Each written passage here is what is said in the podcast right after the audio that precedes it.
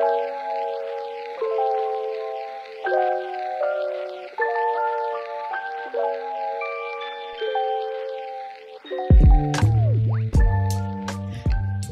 everyone, and welcome back to Impressionable. This week, I'm joined by Harry, who is also known as the Champagne Socialist on TikTok. Harry, how you doing? I'm very well. How are you? Yeah, good. Thanks. How are you finding the weather? Oh, beautiful. I think it's you know th- I mean with this time last year, you know we were all sweltering away trying to you know not look like gammon steaks, and now it's like we're we're trying not to get flooding. I've got um, roadworks outside my house at the moment, Mm. basically repairing our drains. Um, so you know they definitely picked the right time to do it. Uh, so I don't think anyone will be complaining complaining anytime soon about um, flooding on the streets anymore. But we'll guess we'll see. I know. Well, I saw that it was like the hottest July on record, and everyone was like, the UK did not participate in that group assignment. No, they didn't. And then it, it basically stuff like that. You get the the sort of the anti climate change uh, lobbyists who can then try and use that, and it's like, well, climate change doesn't just mean it's going to get ridiculously hot. It also means that you know it's also going to get incredibly wet. So in the UK, we're kind of in a weird situation where we can be prone to very extreme heat waves like we saw last year and then uh, sort of flash flooding like we've seen in yorkshire over the last few years um, because we don't have the infrastructure in place. I remember london uh, got completely flooded a couple of years ago. I think um, what was the train station? It was it london bridge? No. Might have been there was the, the, i don't know if you remember there was footage from the uh, a tube station that had been completely flooded oh, I um, think I think near the Thames Barrier, and it, yeah. So I mean, I mean, who knows? But yeah, it's um, yeah. The, I mean, the weather isn't the best at the moment, but thankfully, I'm going to Greece in about a week or so, so I'll be um, I'll hopefully be uh, dealing with nicer weather. Though they've got the whole forest fire situation, so I guess we'll see. You just can't escape the climate crisis, you know? It's I can't. No, that's why I talk about it. Yeah, no, it's so. Inconvenience. Um, so for those that don't know you and what you get up to, can you give us a bit of an introduction? Um, so I produce political content on TikTok and I share it on uh, Twitter and Instagram as well. Um, I've been going for three years now, and well, nearly three years in in October. And this started as a university project, um, and then because of its success, I continued it. I'm now on 140,000 followers. I think I might have hit 142,000. I think today. Um, I don't really keep track as much. Mm. Um, he says that given precise numbers um, but no, um, yeah. I so and I cover politics, um, UK mainly. Sometimes looking at the US. I'm sure we'll be looking at the US very soon with the Mm. presidential uh, election coming up. Um, sometimes stuff in Europe, um, particularly when we look at situations like with the refugee crisis and with, with the EU from time to time.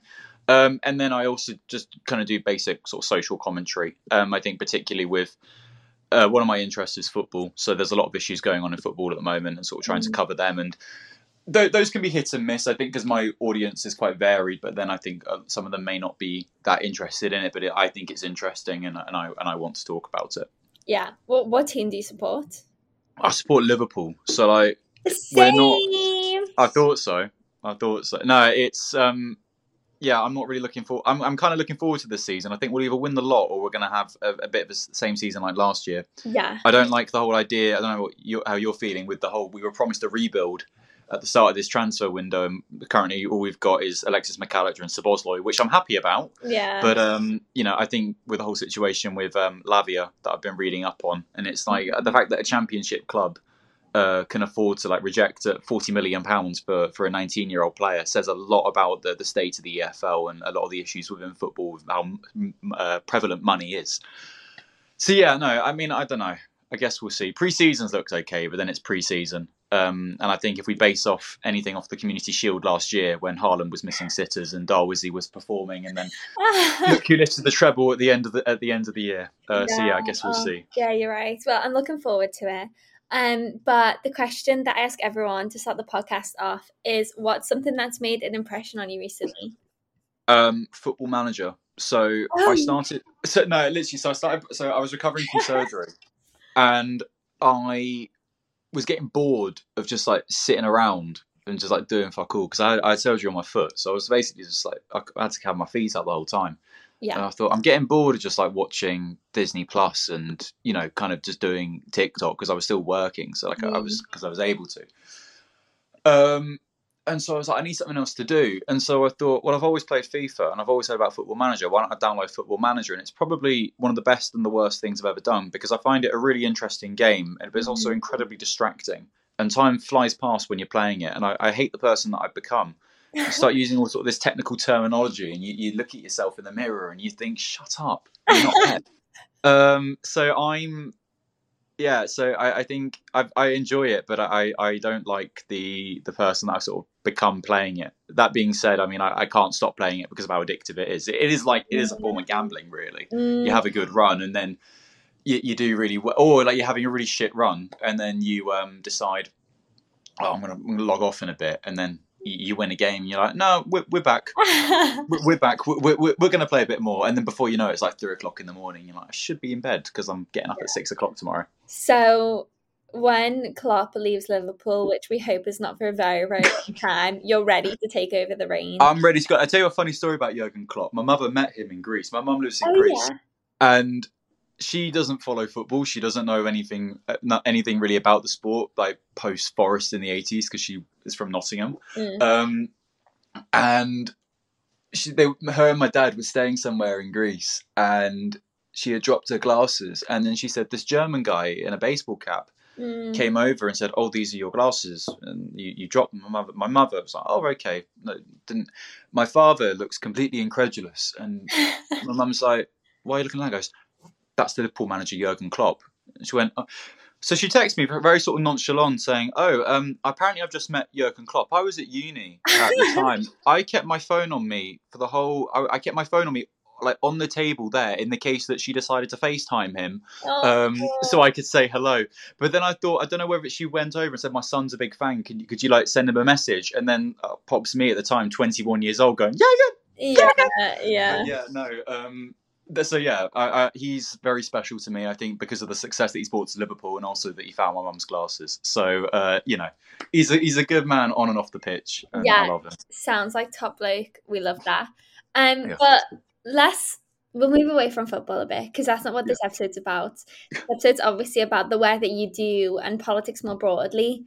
Um, but I just wanted to get into the process. You kind of mentioned this a bit earlier on, but how did you manage to create such a big platform? Where did it start? As you, was it uni, like you said? Yeah, so it was a university project. Um, I started doing a module called Politics in Action my second year of university at De Montfort. And because of the COVID restrictions in place, we had to think outside the box, really. You, typically, what you would have done is you would have gone and worked at, say, like a local council, um, a homeless charity, Mm. uh, food bank, maybe. You would have engaged in politics in the wider community. Um, but because of the COVID restrictions in place, we didn't do that. So we decided uh, to use social media, which is what I, I decided to do. Um, and I kind of had, I wouldn't say I had a big following on TikTok. I had maybe like a couple hundred followers um, because I had done Love Island parodies prior to doing TikTok. So my first viral videos were actually Love Island parodies, which I always find really funny to look back on. I think I actually remember there was a much bigger creator than me at the time who actually copied word for word pretty much my content, and there was no credit whatsoever oh which really miffed me. And when I when I pulled him up on it, he he weren't he wasn't really happy with me. But then I felt a bit weird because I think he was a lot younger than me. I was twenty when I started doing TikTok, Hmm. um, so I've been doing that for three years. I'm twenty three now.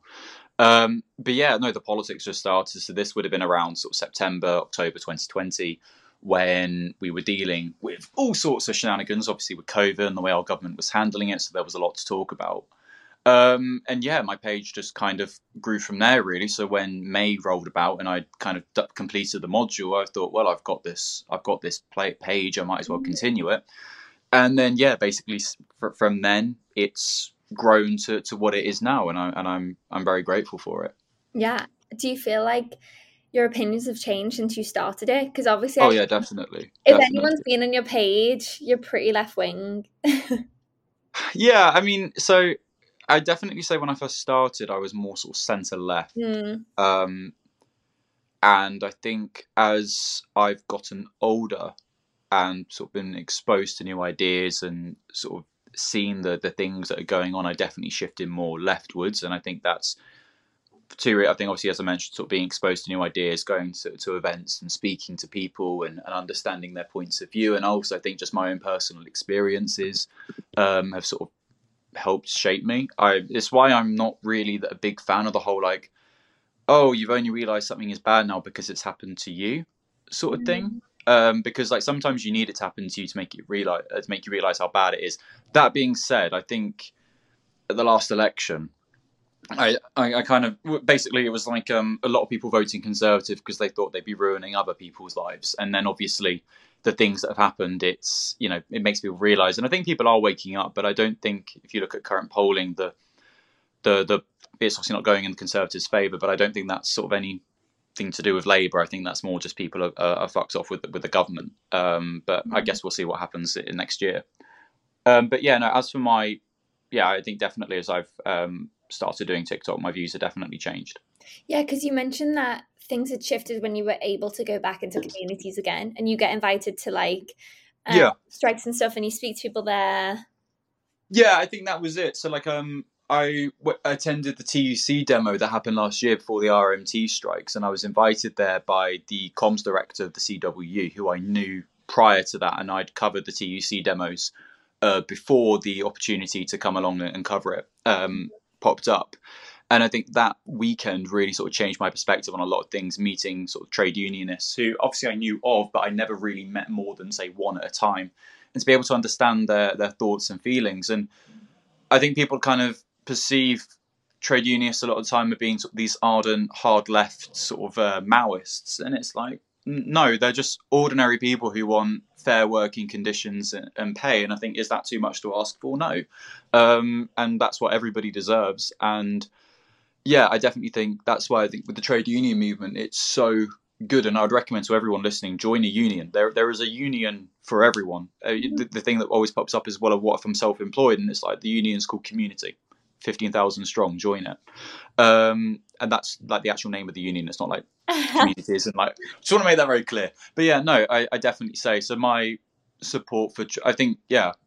I think also like a lot of the time, if I haven't covered something, it's not because I haven't disagreed with it or agreed with it. I think it's more just I haven't really looked into it. And then sometimes when you look into an idea, it's like, oh my god, I think this is a really good idea. I want to share it with everyone. yeah, Um, and also, I think just because I follow the news cycle, so when something is big in the news, obviously I'm going to talk about it. Yeah. Um, so yeah, and I guess with, with strike action becoming so big in sort of June 2022, that's why I, I've talked about it a lot since because we've had so many, and you know people want to hear about it and understand why people are going on strike. yeah, of course. Do you think people come to you for information, or do you think they come to you because you kind of exist in this like echo chamber and like they just kind of want to hear your hot Um, takes? I don't know. I, I find it flattering if people came to me for information because I, I'm I'm incredibly biased. I'm not like if you're coming to me for impartiality, you're coming to the wrong person because I'm not impartial at all.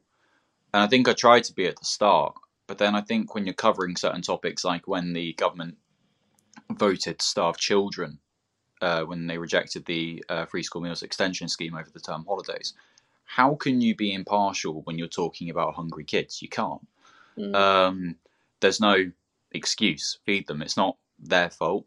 It's not really the parents' fault either. The, circum- the, the pandemic changed everyone's circumstances. People who were in very stable jobs found themselves being made redundant because of the circumstance in place, particularly in like the aviation industry, for example. Mm. People working in airports because there wasn't the demand the demand for them because people weren't flying. So yeah, I think definitely with the whole yeah, as with the whole echo chamber thing, I I would say my audience is pretty varied. So I mean I look at the numbers, my following is predominantly people aged between 18 to 24 and it's probably some of it's probably younger than that, but I think TikTok only takes uh, data 18 and over. Yeah. Um, it's concentrated mostly in like university cities, so your Londons, your Glasgows, Bristol, um, places like that, which is to be expected because obviously young people do tend to be.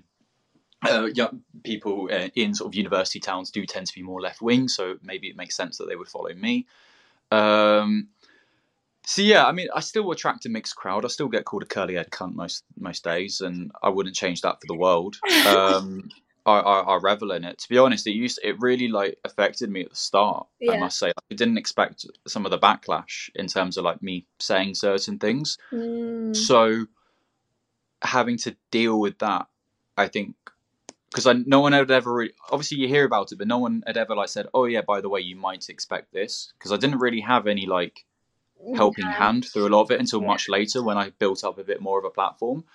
Um, so I think it definitely did affect me at the start, but now I've just kind of got to the point where I, I kind of screenshot the best ones and, and laugh about them really because it, that's. But I think that's just my way of dealing with it. Other people have different ways, but for me, that's how I that's sort of how I take it. And I don't really block people either because I think if you're making me laugh this much, like why would I get rid of you? Like you're adorable. it's um it's really sweet. And I think it's also like the stitches sometimes where people like stitch my content. And my favorite one is like when it's really grainy footage and like people will they're, they're clearly really angry with you but i don't think they really know what for Mm. and like there was this one guy like when um sarah everard was killed by Wayne Couzens and i was doing videos sort of talking about it um and it was about like the idea of curfew for men was being suggested. It wasn't actually a, a legitimate policy proposal at all. It was just Yeah. to like get a conversation going. And i was talking about it saying well guys like if we feel uh, like basically like curfews for men obviously is a, a new idea but obviously curfews for women have existed long before because you know when uh, the yorkshire ripper was happening women were told to sort of stay indoors past a certain time um, the idea of like don't wear this don't wear that make yourself as small as possible. There's always been these restrictions in place when it hasn't been the fault of women. I was talking about that. A lot of people got angry about that and i remember this one guy like very grainy footage sort of shouting at me down his phone. I spent the whole time looking at him thinking cocaine looks amazing. Like because his eyes were so fucking wide and i guess it was during the pandemic so you know people were on all sorts of shit. But like yeah it was i found it quite funny. But yeah i mean it doesn't really affect me anymore. I, I just kind of just watch and a lot of them don't even get that many views anyway so like Mm, like you've just wasted like 10 minutes of your time yeah. Do you ever get like more of a debate going, or is it people just trolling? Like, do you ever get any? sometimes you kind i think there are some people I'll engage. some, yeah i think there are some people in my comments who want to try and start debates with me but i just can't be asked because i post at 8 o'clock and i look at my i look at the post about an hour and 37 minutes after i've posted it um because that's just little things that i do. By the time i actually look at the comments it's like half 10 at night. I can't be asked to have a discussion with most of you. I can't even be asked to have a discussion with like myself sometimes. I mean like it's and also like there's nothing that i can say or do that's going to change someone's mind on some of these things. And some people obviously will just say stuff to try and get a rise out of people because some people do have degradation kinks. Um but i mean i don't i don't get it like and I, I guess it's like if you're do, you're trying to go out your way to make people upset and it's like what do you actually achieve with that because digital footprint is real if you are saying that with like your full government name on show i can look you up and i can see i could be a right cunt and like send details to people's employers i don't do that because Mhm. I believe in karma, and I think you know it will get people someday. Um, but yeah, I, I just find the whole thing really. I don't really know how to describe it. It's just I don't know. Like I just look at some people, and it's like, what happened to shame? Like It just seems like it's not really affecting you that much. yeah, I mean it doesn't. But I mean like there are other times where I feel like you have to be seen to be doing something. I don't know. I feel like it depends on certain things. So like I did a video on Mason Greenwood the other day. And I don't know if people are familiar with the case that are listening, but basically he is a he used to play for Manchester United, and his girlfriend posted evidence that uh, he was abusing her. Mm. And the clubs, the season starts next week, and the club still haven't confirmed whether he's going to be playing or not. Um, I basically did a video saying all sorts, and I got these people sort of trying to defend what he did, and it's like, well, we all saw the same footage, we all saw, we all heard the same audio, we all saw the same photos. Uh, why are you defending someone like that? And to be honest, I think if you're defending that, um, but yeah, I mean, look, sometimes I want to have a discussion, especially if someone has said something wrong, and it's like perhaps I'm being a bit of a prick, and I like I can make you look like a right knob. But then, I I think I've stopped doing that Yeah. now because I think that doesn't achieve anything. Like, what does that achieve? I end up looking more like the dickhead. Um, and I think because of the way that I speak and my social background, I think it can kind of look like, you know, like laughing at people who aren't as well versed on this stuff. It's why, like, you know, like the James O'Brien show. I don't know if you follow that on LBC. No, no. There's an LBC show called James James O'Brien show, and I like James O'Brien. Um, but I think he kind of became really big for like debunking Brexit arguments. People were like phoning in with saying like, "Oh, we're going to get this from Brexit and all this," and he was basically just saying, "No, you're not." And I think it's entertaining, but then I also think on the flip side, it it kind of making people look silly just kind of entrenches their views a bit more. Yeah. So Yeah. yeah, at the end of the day, you've got like a couple million um, views on a clip, and you're you're the biggest li- uh, listened to show on LBC. But you know, at the end of the day, most people just come away feeling really silly, and Yeah. that's you know people can react one or two ways. So yeah, I think it's um, it's a difficult one. That being said, I do like I do like James O'Brien, and I do like listening to the show. Um, but yeah, Yeah, no, I do get you. And onto politics more more as a section of this podcast. When we last spoke, you were talking about how we're because we were just kind of jostling about being left wing and all the reasons that we are, but you said that we were the first generation to be worse off than their parents. Yeah. Um, and I just wanted to dive into that because I really feel it too. And I think my dreams of home ownership are out the window. Like I think everyone's are. So what is Yeah. what's going on?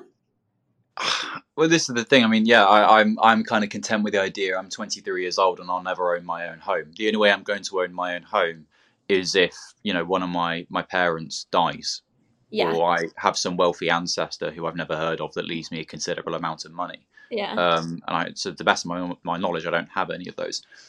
The issue, I think, is basically our rents are higher than ever before. Our wages are lower. We've had real term pay cuts. Give me an example. Doctors are, um, if you look at the pay rise they were asking for, and people going, that's unreasonable. Well, if you look since 2008, they've had a 35% pay cut in real terms. Um, most of the wage increases that you've seen offered to work public sector workers in real terms are pay cuts because they're below the line of inflation. That's what real term pay cuts mean. So basically, to people listening, let's say inflation at the moment I think is at 8.7%, I think. If I give you a pay rise of 6%, that's um, what 2.7 points below inflation. So I've given you a, a real terms pay cut. Um, yeah, and I also think in terms of like housing stock, we don't have enough. People don't want to build houses. It's very funny listening to people who you know were able to buy their houses for like twenty quid in a packet of Marlboro Reds uh, tell me how to save money and buy a house, and it's like you don't know what it's like. Mm, Unfortunately, a lot of the housing stock has been bought up and is now being rented out privately mm, um, which is an absolute scam. Um, you know, I thought university housing was bad in terms of trying to get a, a decent rental contract, but I think now it's even worse. My brother's going to university next year. Sort of looking at the fees that he's paying, and I think how much I was paying um, only four years ago, and it shot up Mm. massively. mm, And people are being priced out. It's worse if you're single as Yeah. well. yeah. Um, I think you have to save up. I think for eight years now to get a deposit in order to afford a, a deposit. It's it's been it's fucking insane, and all the all the meanwhile, it's like we're the ones being blamed for the issues. You know, we're we're being told, oh, don't subscribe to Netflix or Disney Plus. Um, don't have avocado on toast. Um, you know those children you had when you were financially secure, but now you're not. Why did you have them? Don't have kids you can't afford. Um, and it's like that silliness of it. And I, I, you know, I, I really struggle with it. My, my dad, I think the other day was trying to say, well, actually, you don't need to say it's not. I was like, shut up, like, stop, like because you don't understand what it's like. If you think like starting graduate salary now is like what twenty four thousand pounds, Mm. that's nothing. That is honestly nothing. Especially break that down after- Yeah, I know, but this this is the thing. Like we've we've reached the point now where the poor are getting poorer and the wealthier are getting wealthier, um, and no one wants to well, no one wants to address it. It's basic exploitation. We have you know companies boasting record profits, meanwhile their customers are suffering. Mm, British Gas recording a billion pounds worth of profits. The Times investigation found that they were going into homes um, and installing paper um, paper use meters, and that's how they've made most of their profits. Um, and obviously the crisis in, in Ukraine uh, with the war and everything going on.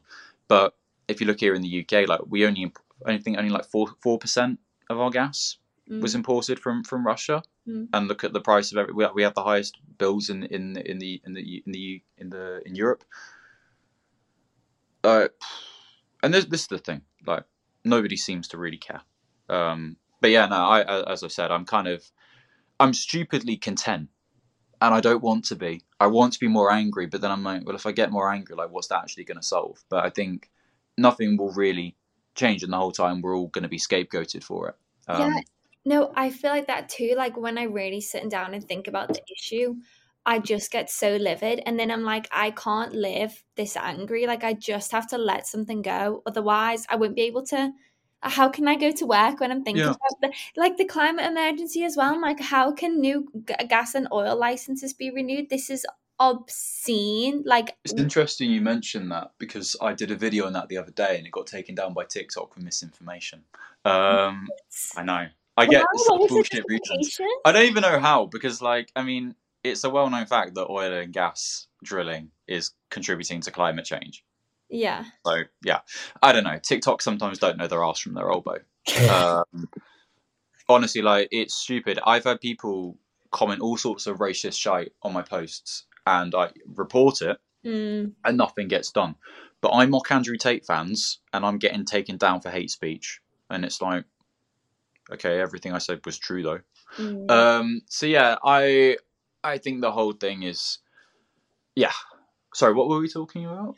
just like how there's a general I guess sense of apathy because there's just too much to actually contend with Well, yeah, I think th- this the thing. There's so many issues going on at, at once, so people can't. And I think people are good at managing their time, but it's like there's so many that you can't equally divide your time up to, to deal with all of them. So when it comes to, to stuff like this, you know, people will focus on different things and say we should be focusing on this because it's more important. And now someone will go, actually, no, I think we should be focusing on this, and that's where the the, the, the sort of the division is, and a lot of it has just been created by political choices you know, austerity, for example, was probably the biggest, one of the worst things that has been committed to this country in the last sort of 20 years, I would say. Um, 330,000 people killed by those uh, measures that George Osborne brought in, and nobody batted an eyelid. But someone throws confetti at him at his wedding, and suddenly it's all all hell breaks loose. And I've got no sympathy for the guy. The only time he should be entering a church is to beg forgiveness for all the lives that he killed. Um, so yeah, I'm and I think with with the other stuff like the whole Greenpeace protest the other day when they went to Sunak's house, and this is this is what's interesting, right? With groups like Just Stop Oil, Extinction Rebellion, Insulate Britain, the common thing you will hear is like, "Oh, I would support those groups if they weren't inconveniencing the general public." You know, it's it's uh, you know, it's they're they're, they're they're targeting the wrong people. They should be going after the people there. Oh, we need to be more like the French. I fucking hate that phrase, by the way. I say it all the time, but I see some people say it, and it's like, "Shut the fuck up." why do you hate that phrase Right. So, like, I know a fair few French people, and I've said it in the past, and I think, but the way that, well, the reason that the French protest and the way they protest is entirely different to the UK, and a lot of the people that say it get really like pissed off with the way that people in the UK protest. Like, we want like French style protests, but Just Stop Oil stand in the middle of the road because they're trying to draw attention to the climate crisis, and people are like, "I'm going to run them over." So that's that's where my issue comes from, and this links to the next point. So when these activist groups go to the homes of the politicians that are causing these issues, um, and suddenly it's like, no, that's not that's not on, and it's Mm. like neither is issuing hundreds of new oil and gas licenses. Which, by the way, Rishi Sunak's um, wife's uh, uh, Rishi Sunak's wife has uh, I can't remember. She's got a stake in Infosys, which is her father's company. Um, Infosys recently signed a 1.5 billion pound deal with BP to be their primary um, application services provider, and the CEO of Shell sits on Rishi Sunak's business council. And the fact that uh, about months later, these new uh, hundreds of new oil and gas licenses have been issued, it, it's incredibly dodgy. Um, mm. so yeah, I, I don't understand why people don't pay attention to this stuff more seriously. But I guess this is the thing. It's like you try and draw attention to these issues, and TikTok doesn't pick it up because I'm kind of reliant on the TikTok algorithm and people taking an interest in what I've got to say. What I think may be the most interesting thing that people should know, people don't want to hear it, and that's it's annoying. Um, but then I sound really self righteous saying that. it's like, um, yeah, I guess it's trying to find the balance really. Yeah, I think the other thing as well is like we've already spoken about this, but the lack of real representation that people feel like they have, like they have, because at the moment, it really very uninspiring out there. You know, it doesn't feel like any real change is coming, even if we get a new government. Yeah. Well, obviously, this is. Oh, I'm still there. Um, okay.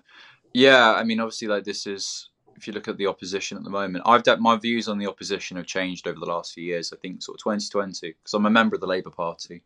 Um, I voted for Keir Starmer and Angela Rayner to become leader and deputy leader respectively. I used to kind of operate on the stance of well, we just got to get the Tories out, and not really focusing on what was coming in. And I think definitely since like the strike action and everything that's been going on, looking at the the way that Labour have handled it in terms of how they've sort of dealt uh, and responded to the strikes that have been going on. It has been, I think I tried to rationalise it in my head, where basically the Conservatives were very keen to present the strikes that were going on as Labour strikes, as in they were being coordinated by the Labour Party. Now, the RMT, for example, hasn't been affiliated with the Labour Party since 2004.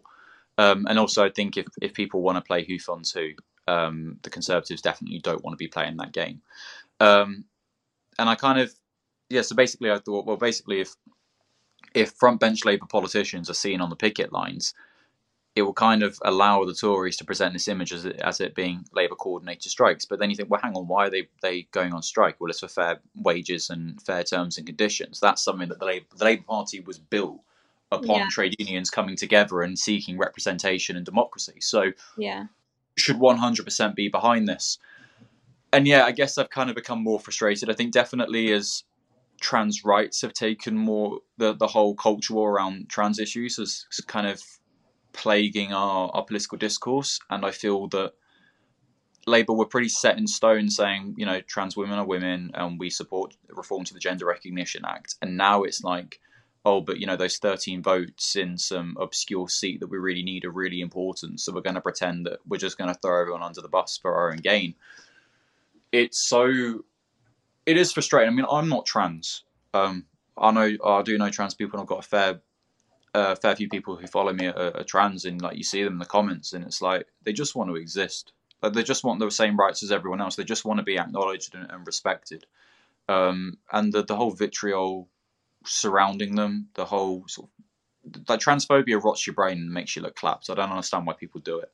Mm. Um, and it, it, it does break your heart and I think definitely to see Labour basically kind of row back on it and use it like a political football issue, it's like, what do you gain from that? Because at the end of the day, like people aren't going to trust you, and nobody owes you their vote. Like you've got to go out there and earn vote. I mm. don't think calling voters uh, fucking morons like some political content creators have is particularly helpful. I think at the end of the day, mm-hmm. the political party has to earn has to earn those votes, and if people don't want to vote for them, then look at the reasons why they're not mm-hmm. voting for you. Mm-hmm. And if that's something that you can change or work on, then do it. If it's something stupid, like I don't know, I don't know, like say like, oh, I'm not going to vote for you because you think trans women are women. All right, okay, goodbye. Like we don't we mm. don't need you. Mm. Um, but I think if it's just like you know, and actually you look at why people don't want to support you and and look into that. Um, but yeah, I mean, they'll probably win the next election, but I don't think anyone's got any. I, I'm not optimistic really anymore. If you'd asked me three years ago, I would have said that I was, but I think now I'm I'm I'm not really. Yeah, I think it's a massive shame, especially when they're almost guaranteed the election. Like you said, they could be a bit more inventive. They could See, be a bit more. the thing I think is so. Yeah, if you look at the polling, but the thing is, like the polls aren't mm. that accurate. So if you look at like before the 2019 election, it was looking like, oh, it's going to be a hung parliament. And obviously the Conservatives get that 80 seat majority. So I think it's difficult. Also, I think in terms of like social media, for example, which does tend to be used more by sort of particularly something like Twitter, for example, I, I won't call it X, it's Twitter. Um, it does tend to be more sort of left wing I, I suppose. So obviously you're going to see more sort of left wing idea, not really under since Elon Musk has taken over. It's kind of now become, mm. you know, a blue tick used to be a sign of like um, uh, respectability and um, uh, sort of oh that person is a legitimate source of, of information, and now it's yeah. like oh that person's a Nazi. So it's trying to find that it's it's really taken a toll. But yeah, I guess if if you had asked me in tw- when you asked me in 2019, I thought, oh yeah, Labour are going to win, or it's going to be a progressive alliance. It will be a coalition. Mm. I would mm. never have predicted a Tory win, not at least not one like that. Mm. So yeah, I mean, I don't know, but I think if you look at the deputy chairman of the of the Conservative Party, Lee Anderson, he said the only way the Conservatives are going to win the next election is by fighting culture wars, so trans rights, immigration. If you look today, he said that um, if immigrants don't want to go on uh, prison barges, which have been uh, set up now, which is a real Yeah. great thing for our country. Um, I'm rolling my eyes for people listening. Um, it's uh, you know, and he said well, if they don't like it, they should fuck off back to France. Um, you know that this is where we are, and I think the next election. This is why I don't understand. Like with with Labour, for example, on, on trans issues, most people don't. You're either in the trans. Keir Starmer is a transphobic person, or you're in the Keir Starmer doesn't know what a woman is camp. The next election will just be clips by the Tories asking Labour politicians what is a woman. That will be the clips that they just constantly post, post, trying to like because Yeah.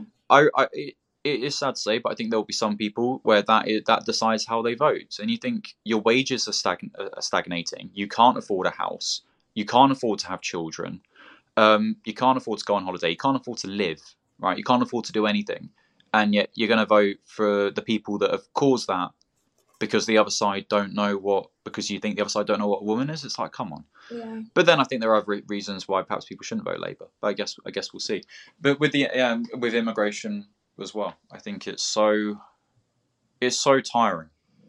And I think trying to talk about this stuff, you kind of feel like you're just shouting into the into the void, and nothing's really getting heard. Yeah, I know. Would you ever go into politics yourself? No, I'd rather eat shit. Um, no, I'd be perfectly honest with you. Like, if you'd asked me a couple of years ago, I would have said yes. So what's turned you off? I think as I've kind of gotten older, this was an interesting thing because my mother always used to say this to me. I say I want to go into politics, and she was like, "No, I don't think you want to." And I think as I've gotten older, I've- I've kind of realised that she was right, um, which is kind of like a repeating thing now as I've gotten older. Mm. Um, but yeah, I, I guess I think it's just like you, you think you can go in and create a lot of change, and then basically the media machine will completely eat you alive. I think people will get corrupted. This is what I'm sort of scared of. I already get accused of like being motivated by money and stuff like that, Mhm. and there's no evidence to those claims whatsoever. It's just oh, you you can now afford to make you can now you, you your content is now monetized. You you make money from your content. It's like Mhm. yeah, because that's something that's been made possible by people watching and, and listening and engaging with me. Um, I haven't been motivated to change my views for money at all, and I reject any accusation of that. And I look forward to seeing proof from people if they are making those claims. Um, so yeah, it's it is difficult. Um, but yeah, no, I, I just think, and also like I don't want that level of scrutiny. I think this is going to sound really because obviously it doesn't happen, but like I don't know, like the idea of like just walking about and like just getting like spat on or something like that. Like maybe that could happen to me now, but it probably wouldn't because I feel like I'm I'm kind of blend in with everyone else. Yeah. Um, and when people have like come up and said hello, it's always been very nice. But there is always that thing in the back of your head, like someone asks you like who you are. If oh, are you so and so, and you're like, oh, how's this gonna go? Especially with you if you're with Mhm. other people as well. Um, but yeah, I, I don't know. I just wouldn't want that level of scrutiny. And I mean, I don't know. I like being the hater. I don't want to be the person who provides the solutions. Or I'll provide solutions from the confines of my home. I'm not, or like you know, out and about. I don't want to be. I don't know. I just think, yeah, I think it. I, I kind of, I sort of respect people who go into it, but then I also think a lot of people just kind of go into it for their own interests or career politicians. So yeah, I'm not really. I don't have any interest of going into politics or anything like that. Maybe I'd say being more involved in trade union movements because I think there's a lot of work to be done there yeah. um, and sort of activist things. I think that's where the real that's where the real kind of power is and the real opportunity to make changes and to sort of advocate for stuff.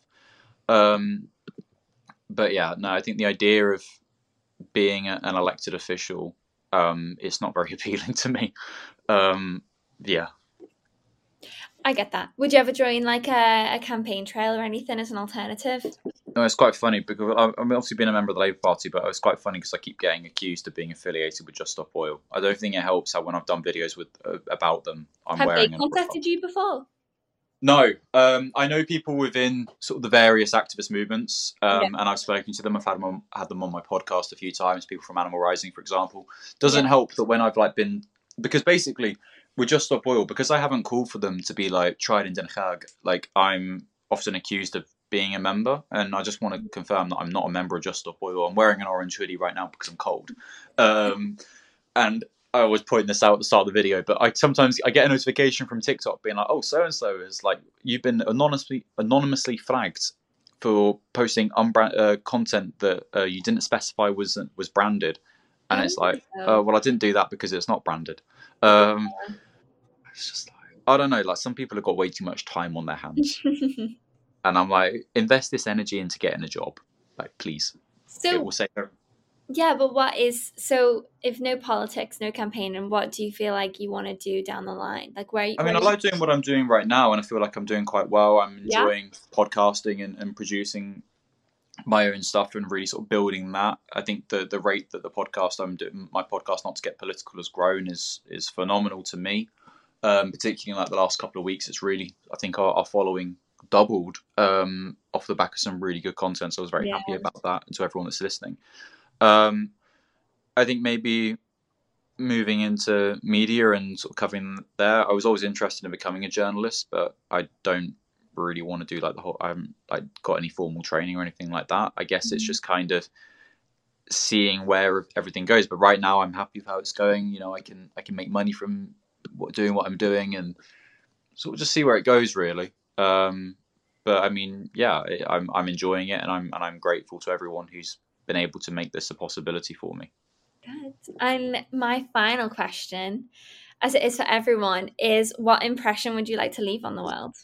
Oh, I would like to be looked upon favourably. I think the knowledge. This is. I think Yeah, everyone wants that, but I think, I think with everything that's going on and the way it's looking like the world is going to go, I like the idea that, you know, if, um, like aliens were to find our planet like thousands of years from now and somehow they had access to they had access to everything and they're able to see everything I would, I would like to think that they could look upon the stuff that I've done and hopefully I would have done more by the by the time that happens so it's not Yeah. just like oh he's called a couple of Tory MPs cunts um, but like yeah being able to sort of look and say oh yeah like they they actually tried and to make a difference and try and do something good um, maybe own a house as well. I think. I guess. I guess. I guess we'll see. Um, but who knows? nice. Where Where's the house going to be? Where you, Where do you think you're going to end up? I don't know. Like somewhere in a city. I, I don't. I've lived in a village for most of my life, and I, I don't really like living in villages anymore. I think there's like if you don't like drive or anything like that, it's like so difficult. Mm, I live on the outskirts of Milton Keynes, so like I'm kind of secluded. Um, but no, I, I don't know. I quite like it. I guess. I guess we'll see as I get older. But I think just a house. I think that would be a start, an affordable one. Um, So please, NIMBY, stay out of my way because I want myself attached. That's amazing. Um, and if people want to reach out, or where can people find you? I know we talk about your TikTok, but yeah, Yeah, so you can follow me on uh, the Champagne Socialist on TikTok, and I think that's the same as Instagram. I've got a Linktree in the TikTok bio, so you can find everything that you need. Um, yeah, and thank you to everyone that is listening and engaging with my content. I really, I really appreciate it. Um, you know, you've been able to make a lot of things possible for me, so um, thank you so much. And your podcast is called Not to Get Political, right? called Not to Get Political, and it's available on YouTube and Spotify, and um, we may do Apple Podcasts soon. But at the moment, we're um, we've got everything. It's mainly just Spotify and YouTube, and also you can find the clips on TikTok as well. So um, thank you to everyone that's listening and engaging with that. I really appreciate it. Thank you so much. Well, thank you so much. And yeah, I just think you've been a great guest. So Thank you. No, thank you for having me. No, perfect.